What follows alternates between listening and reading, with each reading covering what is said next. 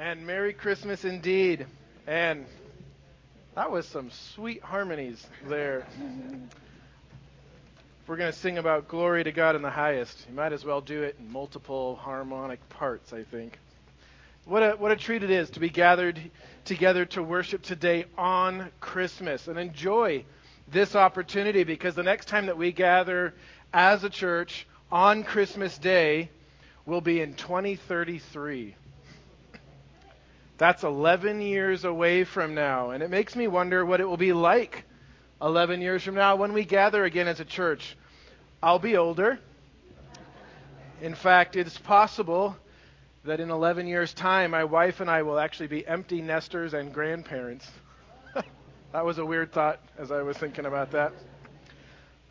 And I also wonder what it will be like, even just in our culture. What's the Christmas spirit going to look like in our country 11 years from now? Will we even call it Christmas?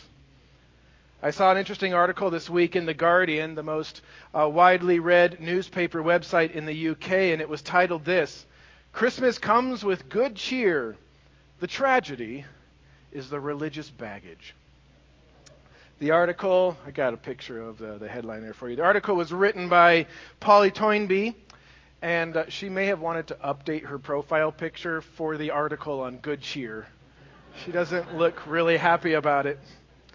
She posted it this last Friday, and in the article, Polly refers to herself as a cultural Christian and a staunch atheist. She appreciates what she calls, quote, the ancient emotions more primitive than Christianity that the carols of the season stir in people.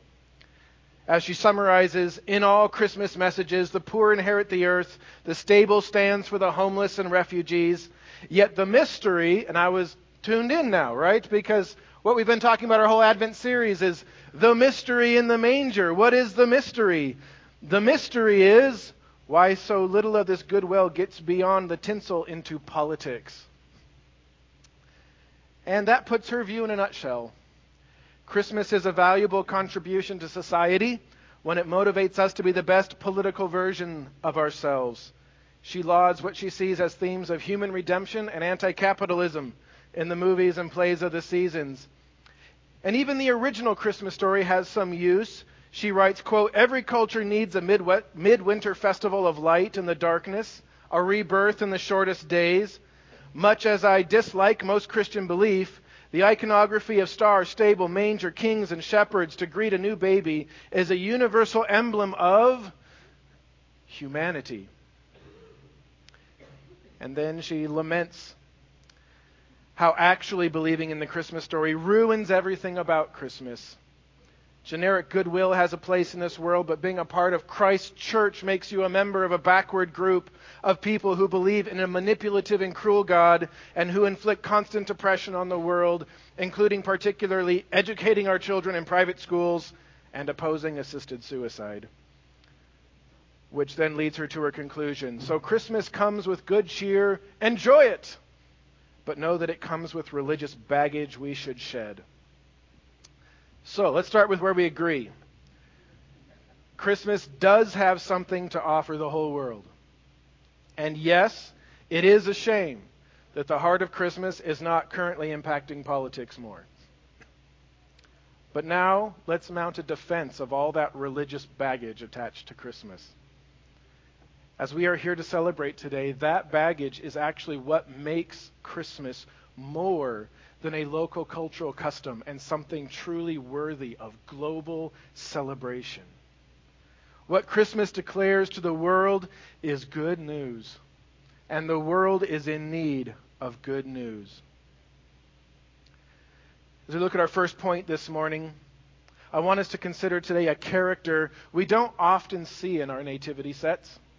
And it's a little bit fair because he doesn't show up at the manger, but he does show up long before the Magi get there, so it seems like he should have been there before the wise men. His name is Simeon, and we don't know a lot about him other than what Luke describes in the second chapter of his gospel. In Luke chapter 2, beginning in verse 25, we read, And there was a man in Jerusalem whose name was Simeon. And this man was righteous and devout looking for the consolation of Israel, and the Holy Spirit was upon him. and it had been revealed to him by the Holy Spirit that he would not see death before he had seen the Lord's Christ. Simeon was a true believer. He had lived a righteous life. He was devout in his worship of God. But Simeon was also restless and on a lookout. What was he looking for? Good news. Good news. He was a part of a people, the Israelites, who were sorely in need of some consolation. And God had promised him that he would see that good news before he saw death. As Simeon goes in and out among God's people in Jerusalem, there he carries with him the story of Israel, the story of much heartache and disappointment from within and from without, going all the way back to God's first work through Abraham, when he called Abraham out from the, the land of the Chaldees, from the city of Ur, and told him to wander until he would come to a land that God would show him. But Abraham proved to be an imperfect patriarch. He tried to find a shortcut to God's promise to a son and slept with his wife's servant Hagar. And the result is that Abraham became the father of not one but two civilizations who are locked in conflict to this day. Fast forward a couple generations, and you have Jacob, great Jacob, whose name was changed to Israel, whose sons would become the beginning of the 12 tribes of Israel. But Jacob was a deceiver and his family was filled with scandal and drama, and he also was prone to that same drama, leading to yet another nation arising from his estranged brother, the Edomites, who would be in conflict with the Israelites down through history.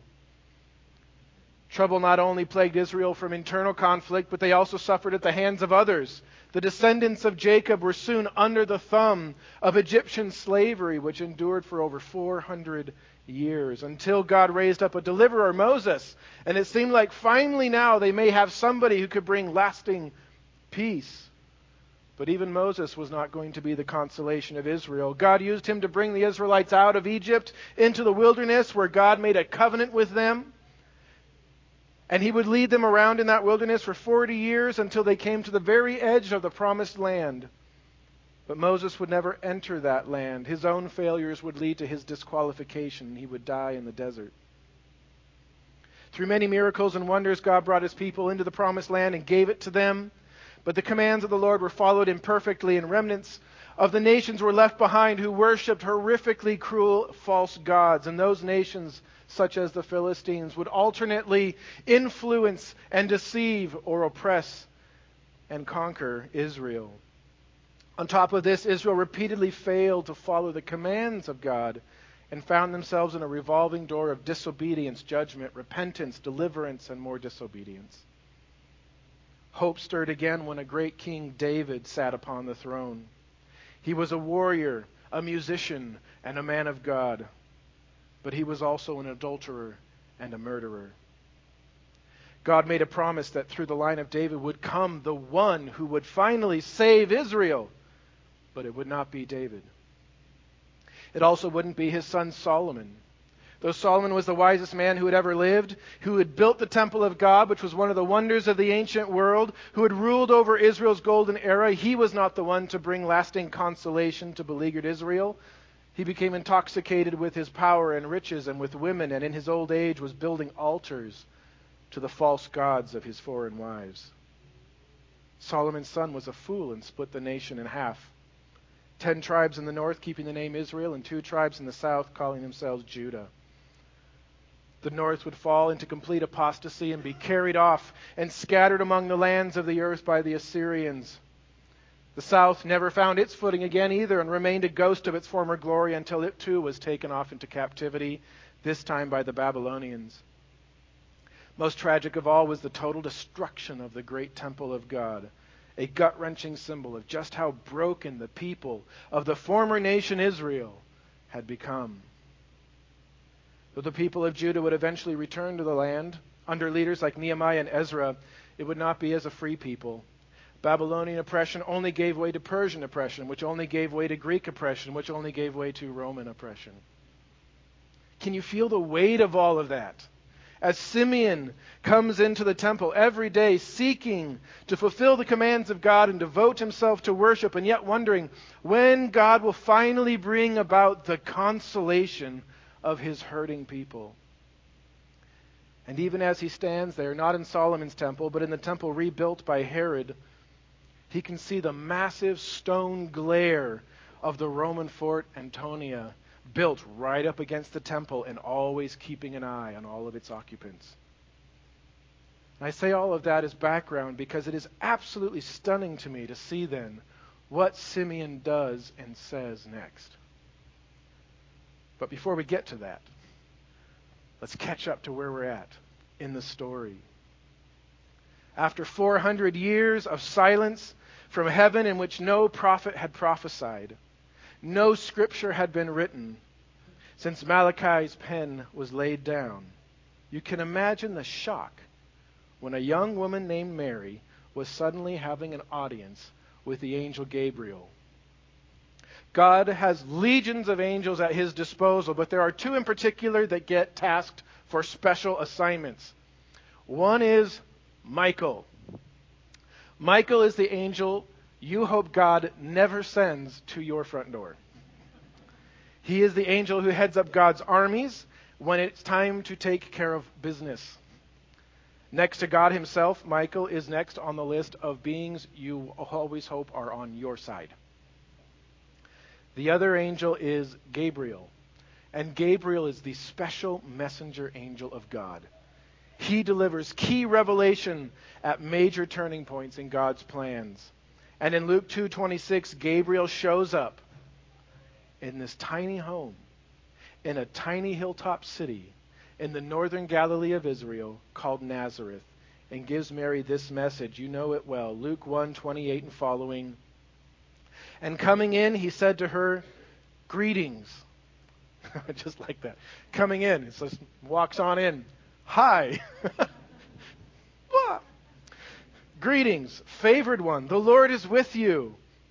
But she was very perplexed at this statement. And can we just all pause and note, like, that is stunning courage to hear Gabriel walk in and greet you and simply be perplexed. I would have been paralyzed. She was very perplexed at this statement and kept pondering what kind of salutation this was. The angel said to her, Do not be afraid, Mary, for you have found favor with God. And behold, you will conceive in your womb and bear a son, and you shall name him Jesus. He will be great and will be called the Son of the Most High, and the Lord God will give him the throne of his father David. And he will reign over the house of Jacob forever, and his kingdom will have no end. This is big news. A child is coming, but a child unlike any other. This will not be a child by natural generation, but a child of divine origin, and his name will be Jesus. And notice, he will be great. According to one list I found, there have been at least 114 monarchs who have been referred to as so and so the Great. The earliest are from thousands of years before Christ and the most recent one died in 2016. Most of the greats were leaders of empires that don't even exist anymore. And as I just mentioned, they're all dead. Notice that Jesus is not going to be called the great, he will be great. What he will be called is the Son of the Most High, a title of divinity what he will accomplish is the reclaiming of David's throne and the beginning of an eternal kingdom which will have no end. Mary's incredible faith is summed up in her simple acceptance of this message and her outburst of praise when she visited her Aunt Elizabeth a short while later. And if you want to look at that more closely, I invite you go back and listen to Caleb's message from a few weeks ago. For now, we fast forward roughly nine months to the events of Luke chapter 2. Mary is now with Joseph, who, after his own visit from an angel, is on board with God's plan. God now moves his pieces into place using, interestingly enough, a census called by Caesar Augustus. To be counted, everyone had to return to their city of origin. For Joseph, that meant going to the ancestral city of the house of David, Bethlehem, just south of Jerusalem. And it was while there that the time came for Mary to give birth, and she brought a son into the world in the mess and the embarrassment of a stable. No halos, no choirs, no silence, not much in the way of privacy. Definitely no drummer boy going parumpa pum pum. Thank goodness. And while this is taking place, out in the fields, lying close by, a group of shepherds was given the fright of their lives that we read about in Luke chapter 2, beginning in verse 8. In the same region there about Jerusalem or about Bethlehem, there were some shepherds staying out in the fields and keeping watch over their flock by night. And an angel of the Lord suddenly stood before them, and the glory of the Lord shone around them, and they were terribly frightened. But the angel said to them, Do not be afraid, for behold, I bring you good news of great joy, which will be for all the people. For today in the city of David there has been born for you a Savior who is Christ the Lord. This will be a sign for you. You will find a baby wrapped in cloths and lying in a manger. And suddenly there appeared with the angel a multitude of the heavenly host. And if you want to write in your Bible next to host, army, that's what it means. Of the heavenly host, praising God and saying, Glory to God in the highest, and on earth peace among men with whom he is pleased. These frightened shepherds were to be the first human witnesses, apart from Mary and Joseph, of the arrival of the long awaited Messiah. Good news, great joy indeed, the gospel wrapped in swaddling cloths and lying in an animal feed manger. What a sight it must have been to see the Lord's angel suddenly flanked by the massive army of heaven, declaring glory to God and peace between God and man. Eight days later, Joseph, Mary, and the newborn Jesus made the five mile journey north from Bethlehem to Jerusalem to present Jesus to the temple according to Jewish law and custom. And that's where we pick up again with Simeon. In Luke chapter 2, verse 27, and he, Simeon, in the Spirit, came into the temple. And when the parents brought in the child Jesus to carry out for him the custom of the law, then he took him into his arms and blessed God and said, Now, Lord, you are releasing your bondservant to depart in peace, according to your word. For my eyes have seen your salvation, which you have prepared in the presence. Listen to this of all peoples. A light of revelation to the Gentiles and the glory of your people Israel. What a powerful declaration from this aging man. What an amazing moment as he took this baby in his arms. Was Mary nervous as, as this elderly stranger takes her baby, only a few days old, and, and holds him close? Simeon cannot contain his joy, and he blesses God. He has been waiting for divine consolation, and now he is holding that consolation in his arms. He can feel the heartbeat of that consolation. And notice, Simeon doesn't say, that he has seen the one who will accomplish God's salvation, the one who will reveal salvation, the one who will all inspire us to be the best version of our secular selves, which we can pretend is some kind of salvation. No, having gazed upon Jesus, he can firmly say that he has now seen God's salvation. Jesus is God's salvation, not the inspiration of it. The good news, the gospel, isn't just about Jesus, it is Jesus. And it is good news, notice, for the whole world. In an age when so many missed the point of the Messiah, the Holy Spirit granted amazing understanding of something truly remarkable here to Simeon. Had you told most Jews gathered in the temple under that watchful eye of Rome from that leering fort that the consolation of Israel had shown up at last, their words of praise would have probably been something like, Finally, down with the Romans, down with all those Gentiles, let the glory days of Israel begin. But notice Simeon says this salvation is prepared not just for the eyes of Israel, but in the presence of all peoples, a light of revelation to the Gentiles, as well as the glory of Israel. This little baby here, Simeon is saying, is going to bring salvation to those oppressive Romans just over there. And not only to them, but to every nation. In these words, Simeon is digging back into the Old Testament and reminding everyone that God's promise of a Messiah was not just to be the solution to Israel's oppression from foreign nations, but to solve a much older and more serious problem. A problem going all the way back to the fountainhead of humanity itself and the sin which entered into the world through Adam. It was there in Eden that God first promised he would send a Savior so that Satan could be crushed and there could be a path to peace with God again.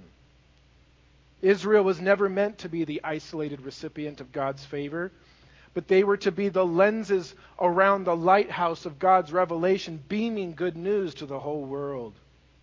That's why Isaiah 9 not only tells us that the Messiah will be called Wonderful Counselor, Mighty God, Eternal Father, and Prince of Peace, but that he will bring comfort to the Gentiles. That's why in Isaiah 40, we see the promises of kindness and forgiveness of sins to erring Israel, but also promises that God's glory will thus be revealed to all flesh on earth. That's why in Isaiah 42 we see the Messiah presented as the one who does not break a, bruised reed or extinguish a dimly burning wick or crush the disheartened. And it is this Messiah who will rule in justice and make his people a light to the nations.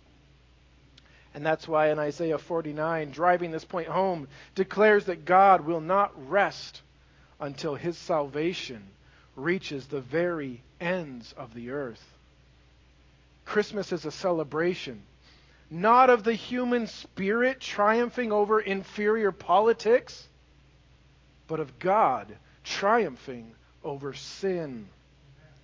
For the reason we are all sinners, the whole world needs good news. And for the reason God has sent his Son, secondly, this morning, the whole world needs Jesus. That is the message and the heart of Christmas. The whole world needs Jesus. So let's pile on the religious baggage today, shall we? The world needs Jesus, born of a virgin and without the inherited sin nature that ruins the rest of us. The world needs Jesus, the righteous one who never once failed to perfectly fulfill the law of God and therefore was free from the law's condemnation, unlike us. The world needs Jesus, the sacrifice for sin, who gave his body and his blood for people of every nation, tribe, and tongue. The world needs Jesus, the risen one who has conquered death and now sits at the right hand of the Father. The world needs Jesus, the intercessor, who pleads on the behalf of all who come to him in faith, ensuring that just as the angel said, there can be peace and goodwill towards those with whom God is pleased. The world needs Jesus, the coming king, who will get all up in the world's politics and bring every broken, crooked, and ungodly nation, and if you're curious, that would be all of them, under his actually just and actually righteous dominion.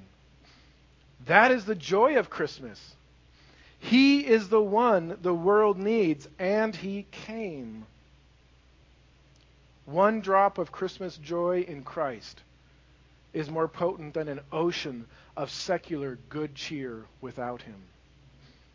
God in the flesh is certainly worth throwing a party for once a year. Amen? And that flesh being laid down for us is also worth our ongoing remembrance. And I would invite you to take your communion elements this morning. And you can begin to prepare those. Our Advent series has been called The Mystery in the Manger. And I want to present one last mystery, and that is this the mystery didn't stay in the manger. In the first chapter of Paul's letter to the saints in Colossae, he celebrates Jesus. He celebrates his divine nature, his role as being first in all creation and indeed all things. He describes the death of Jesus and how that reconciles sinners to God by faith and begins the journey of transforming us into a holy and blameless people. In light of this, Paul even says he's found a reason for joy in his sufferings on behalf of the church. And that's why he writes of his ministry in Colossians 1:25 and following, "Of this church I was made a minister according to the stewardship from God bestowed on me for your benefit." so that I might fully carry out the preaching of the Word of God. That is the mystery, which has been hidden from the past ages and generations, but has now been manifested to His saints, to whom God willed to make known what is the riches of the glory of this mystery among the who? Among the Gentiles. What is this mystery? Not just that he came in the manger, but Christ in you. The hope of glory.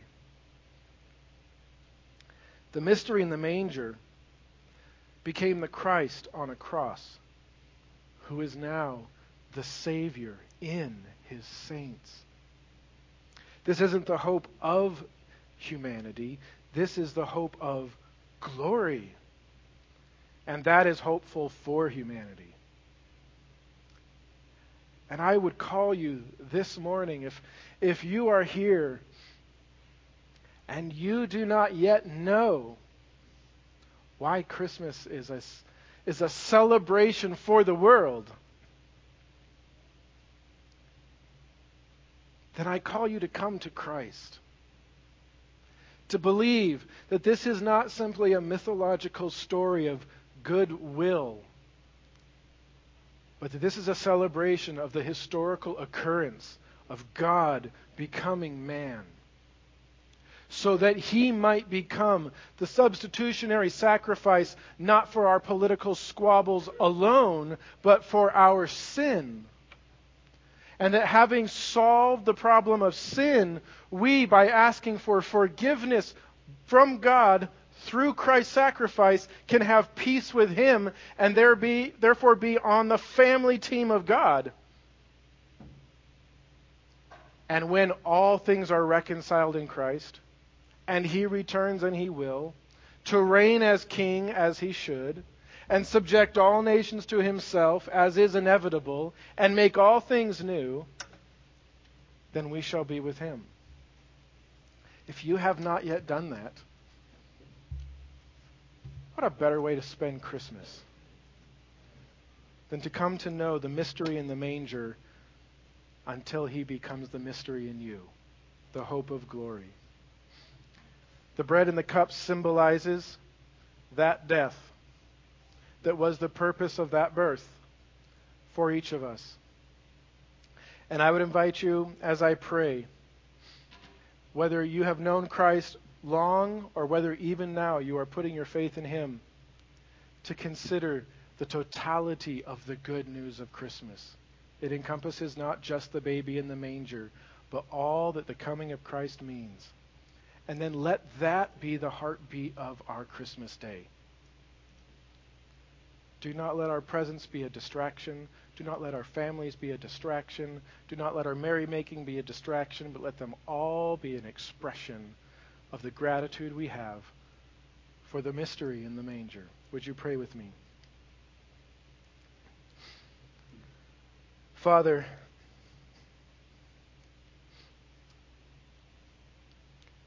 what profound gratitude fills us that you would ordain the consolation of Israel to be the consolation of all peoples. And I know for many, both in this room, and in our city, and across this land, and indeed around the world, today is a day marked with heartache, with the recognition that behind all of the bright colors and the tinsel is a world still languishing under the ongoing effects of the curse. But Father, help us today to celebrate Christmas as a proclamation, indeed, the same proclamation as our taking of communion, that Christ died for sins. And therefore, that curse has been defeated, and hope is real. And that in Him we can even today have joy in the middle of a broken world and we can have the confidence that all things will be made right. Please, Lord, allow us to be, as your people, a compelling testimony to the world of what Christmas is all about, and to not let this day become a ghost of human goodwill, but to stay based around the reality of Christ in the flesh. And to that end, Lord, we pray now you would take even this offering of our communion as a sign of our solidarity in him, even as he is in us. This we pray in Jesus' name. Amen. Let's take together.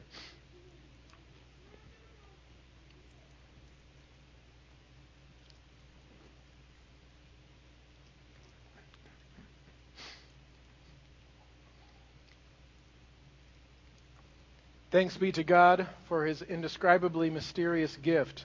And all God's people said, Amen.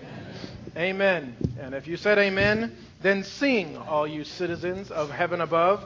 And today and every day, come and let us adore him. Would you stand?